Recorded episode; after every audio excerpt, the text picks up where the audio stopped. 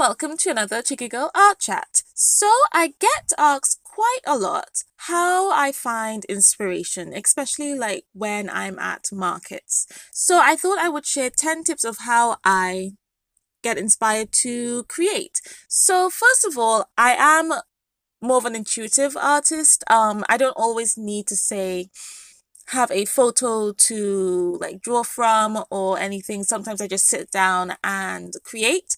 But even then, um, I am also being inspired by some things. So, tip number one, um, especially for like when I'm stumped, just look around you. Uh, like the other day at the most recent market I did at Mesa Market, um, I there was a really quiet point and I wanted to do something but I didn't really know what to draw. So I just looked around me and somebody had some like really cute fabric pumpkins on their stall. So I drew a pumpkin and then I wanted to do more like autumn theme stuff. So I drew an acorn a mushroom and like a tree with leaves falling. Um so yeah just from just looking around and spotting that one fabric pumpkin I was able to get like a full spread so that was really nice. So that's one of the ways, uh, it's like a really simple, easy way, especially if you just want to like do something, just draw what's in front of you, draw what's around you. My favorite way, uh, for tip number two, my favorite way to get inspiration is to scroll through like my Pinterest board of color palettes. I'll link that below actually. So if you guys want to like find new color palettes, I just pin a whole bunch and I'll scroll through and whatever catches my eye, then I'll just go to whatever medium I'm using, acrylics, watercolors, whatever, and see what matches those colors the best, and then I can just get going. Uh, that's my favorite way to just create in general is to just pick some colors and just use those. Uh, especially having a smaller color palette does also help you not only like make a piece that just works well because like those colors work together but i just find it just helps to speed things up a little bit instead of having like all these colors in front of you. Just like pick a few and go with that. So that's my favorite way. And i would say uh the i would say is what i use the most when i need to be inspired by something. I pick a color palette. Uh next is reference photos. Like um especially if you just say you're going to do a sketchbook spread these like sketches and stuff aren't going to be used to like sell or anything because one thing you need to remember is like if the photo isn't taken by yourself um it could be copyrighted so it wouldn't be good to like say sell something that's basically like a sell a piece that's been created from this photo. Um so but if you're just like maybe doing some kind of studies like anatomy cats, plants, anything. You can just like look at a few photos and um, use those to inspire you. And you don't even have to use them as like a reference photo or anything. It can just be like an inspiration thing. Um, you can see a few different reference photos and then create something from that, like drawing something from each photo. That's a really good way um, for like me especially if I want to make something but like I need some reference photos I might say okay well I really like how that brick wall looks and I like how this house looks and like I'll kind of merge everything and kind of create it from those few photos and tip number four, go for a walk. Like sometimes just a change of environment will really help just kind of spark things if you've been like in a bit of a you know, it's just not really working. Nothing's coming to you. Nothing's inspiring you. Going for a walk can really help. I like to walk among nature. I find that's uh, the most inspiring for me. Or places with really gorgeous architecture. Like when I was in Lisbon a few years back, I really loved the tiles on the building and just the color palette was pretty much like red, yellow, and blue, but like different tones, and some like was kind of pastel, some was a little bit brighter and of course then with like this very you know old european town look as well it was just really pretty and um I just love the color palette of that city. So yeah, going to places that say kind of just sparks interest and stuff will also help. And you might then uh take some photos. So like this is going on to like step five taking your own photos to use as reference photos I find is like a, another step because it's something that you've seen that inspired you and I find that kind of sparks more for me than just say using a random reference photo. For me, like reference photos are mostly for if I'm not too sure how to draw something and I'll practice from that. But if I see something, like I saw some really pretty acorns one time, so I was like, oh, I need to take a picture of that and I would love to paint that one day, or like a sunflower or um when I was at a maze and it was like a maze of maize, so basically like corn, and there was like different colors of corn and they just looked so pretty. So I took a bunch of photos of those and there was lots of ladybugs. So yeah, taking your own photos can be like an extra step and like I think having that connection to the photo can also help inspire you to create something. Step six. Now, this may not work for everybody. Um, it doesn't even work for me most of the time, but sometimes dreams can be a really good inspiration. Uh, this one time I had a dream about these really gross creature things. Um, and I just couldn't get them out of my head, which is surprising because majority of the time I forget my dreams like as soon as I wake up. But um, yeah, I couldn't get them out of my head and it was a really clear image. So I decided to paint them. And I don't tend to paint like creepy things ever, really. Uh, but they turned out really like good. Like I was really pleased with them. I was really proud of myself for like making it look so much like what I had in my head. So that could be like also a really good way, especially if you're someone who does remember your dreams.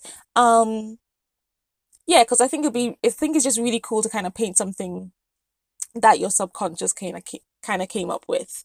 Uh, tip number seven is movies. Sometimes, like I'll see something in a movie, um, and I might interpret it in a different way and kind of use that as inspiration. Like I saw a trailer once, um, that inspired this like floating city painting I did a while back, and um, it was like land being raised up. I can't actually remember the trailer it was from, but I saw that and I was like, ooh, floating city. And that's um what inspired me to create that piece. So yeah, like movies or even actually to add on to the movie thing, songs too. Songs I find is also really nice because for me sometimes like when I'm listening to a song I might imagine different things. So sometimes that can also help inspire me to create something.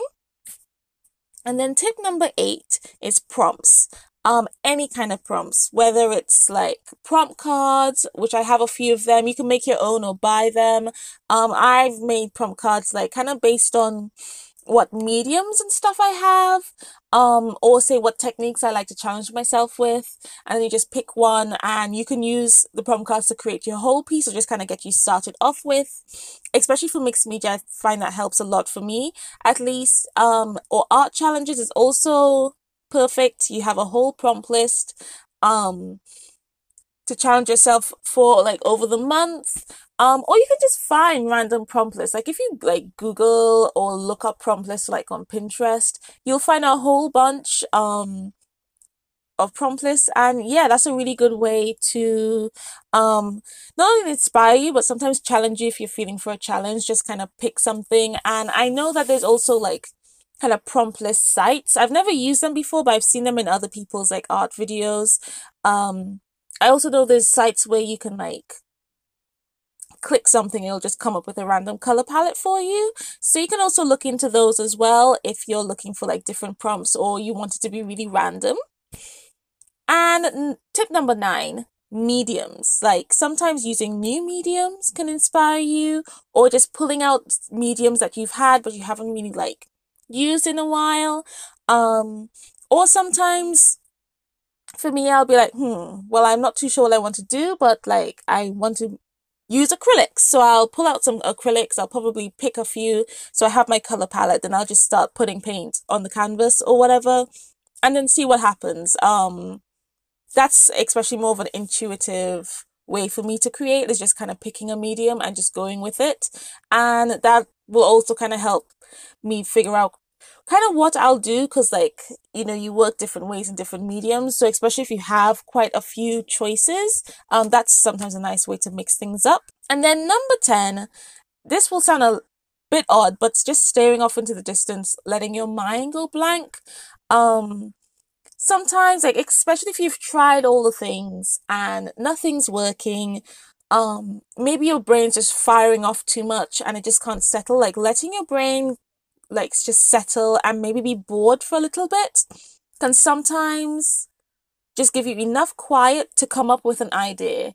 Um so just like out of my window I can see the garden um and especially like in summer or the spring or something you'll see the birds or like you know you see bees butterflies you might have some flowers.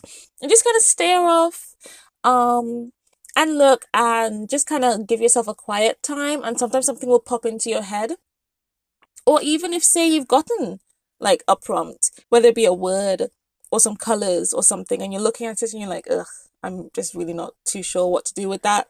Sometimes just staring off into the distance and letting your mind go blank will help spark an idea. So I do that sometimes when like nothing else is working. Um, or especially when I know I need to do this for like I need to do this right now. It's important. It's for work. I know what I have to do. I just not too sure how to like make it work and I'll just stare off into the distance. And that tends to help. Um, yeah. And like a few kind of side points, because those are like my main 10 tips, but sometimes as well, looking at YouTube videos of like YouTube art videos, artists can sometimes help. Um, I don't really use that as a way to find inspiration, which is why I don't have it as like part of my main tips, but I know some people do. Um, yeah, I don't really that much. Like, I might sometimes go, oh, actually, that's pretty cool. Or what I might find is if I'm watching an artist like follow prompts and I, I like those prompts and those prompts have inspired me, that's what I'll like do. Um, but yeah, I know especially when people like looking for their art style and stuff, they might look at different artists they like to kind of figure out what they like and what they like to do. Um, so yeah, that's just a little extra. So yeah, let me know like how do you find inspiration? Do you use any of those techniques? I know there's quite a few. Um, it literally all depends on what's going on, but uh, my main ones is definitely color palettes, um, prompts, looking around me, and just like letting myself be bored for a bit. um, so yeah, so I hope you enjoyed the podcast. Uh, before you go, I just wanted to remind you that I still have some tickets available for my mixed media ornament workshop where it's beginner friendly and I'll basically teach you how to decorate a wood slice with a few mixed media techniques to create a lovely Christmas ornament. So I will have links down below. It's at Much Ado events. Um, local to like the Maidstone area. So I'll have links down below if you would like to book a spot. Um, oh, and snacks and drinks are included in the price and they have some delicious cakes. So I would definitely recommend it um in their tea room. So yeah, I just wanted to remind you guys of that. Um and a couple more updates. I have a few, quite a few markets coming up, like a couple in November, a couple in December. I will have a link to, so you can see like all my upcoming events, um, kind of compiled into one if you're interested and as well just to check out the other markets because there's some lovely creators there um to like support small for your christmas shopping so i'm going to um sign off so thanks for listening i hope you enjoyed if you did and are listening on YouTube, please do give me a thumbs up and subscribe if you haven't already. I have a podcast and a studio vlog in the month, every month. And yeah, so thanks again for listening, and I will see you guys in the studio vlog. Bye!